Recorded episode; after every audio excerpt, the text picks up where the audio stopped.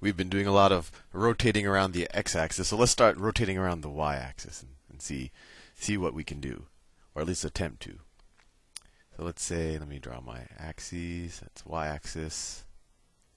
That's my x-axis. And let's say, well, let's just do it with an example, but uh, you know we'll call it f of x too because it'll be generalizable. Let's just draw, I don't know, y equals x squared. Looks something like. Let me just draw the positive because we're going to rotate around the y-axis and it's symmetric anyway. So that's y equals x squared. Right? This is y-axis. This is x-axis. Actually, no, I'm going to stay keep it general, and then we'll actually solve it particularly. So we'll call this f of x, but clearly um, this is y equals x squared. This is f of x.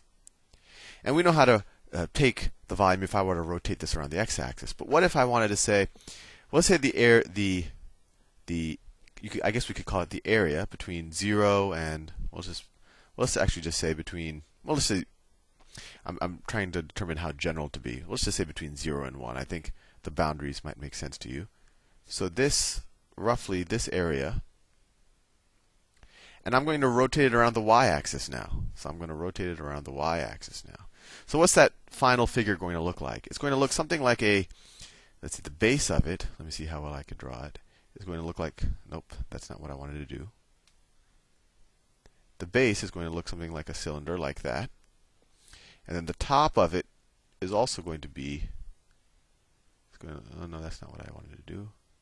Let me draw the sidelines. So then it's going to have a it's going to look something like that.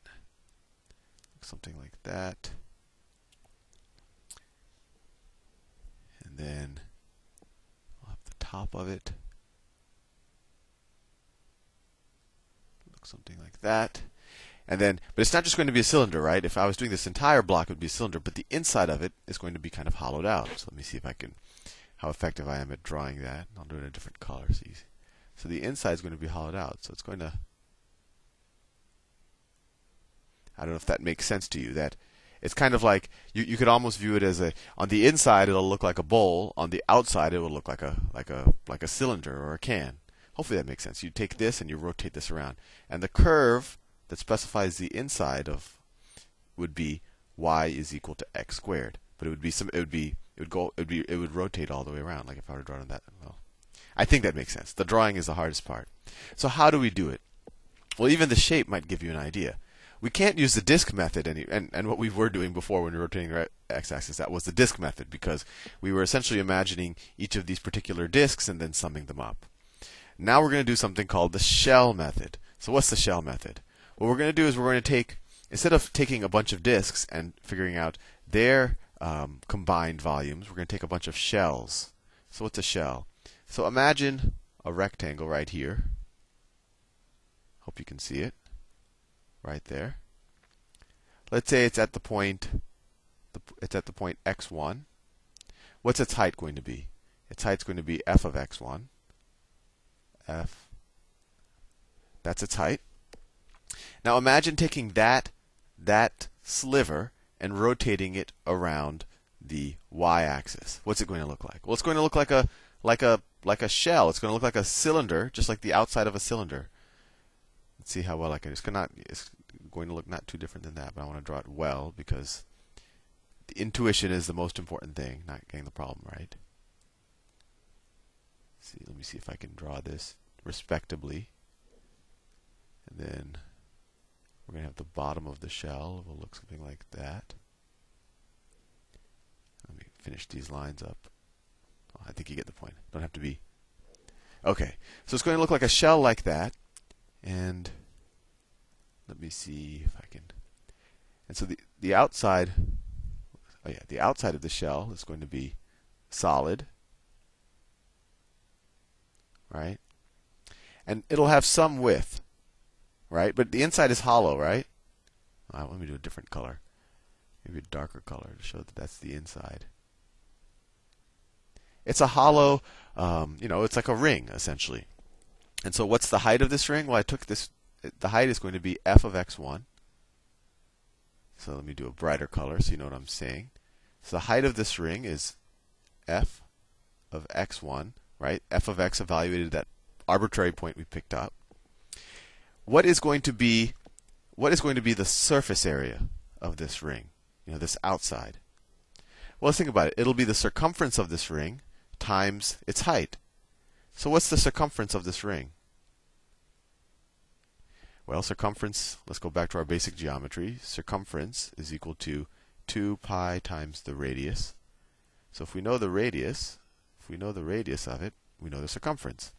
Well, what's the radius? Well, the radius is how far we went from the axis of rotation to that point. So that's the radius. So in our particular example, the radius is x1, right? The radius is equal to x1. It's that x point that we're evaluating it at.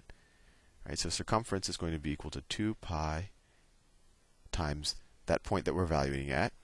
And so then the, sur- the surface area, this magenta thing that I filled in, that's going to be equal to their circumference times this height, which we already said is f of x1.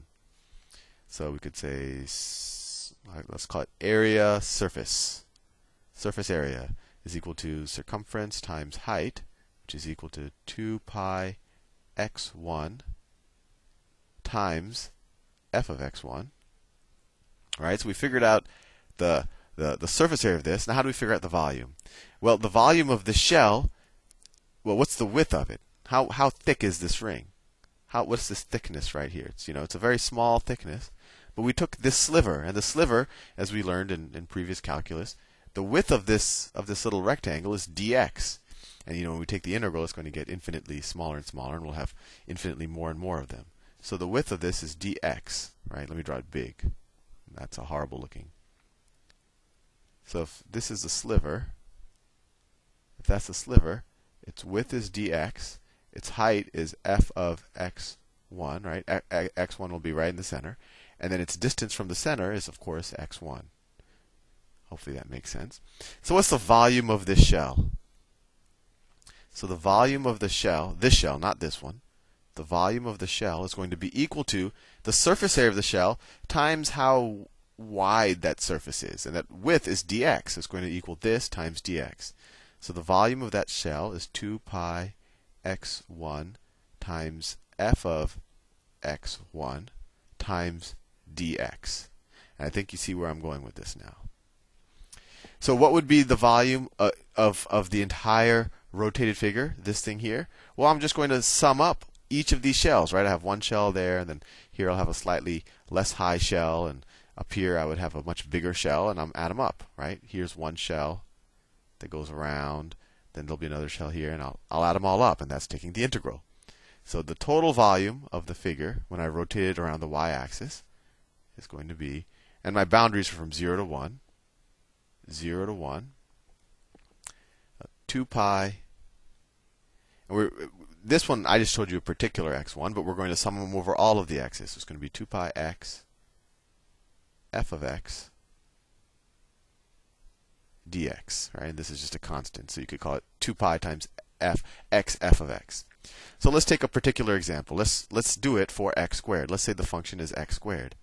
So in this case, the volume is going to equal, let's take the 2 pi out, 2 pi integral 0 to 1 x times f of x f of x in our case is x squared, which I drew earlier, dx equals 2 pi. This is just x to the third, right?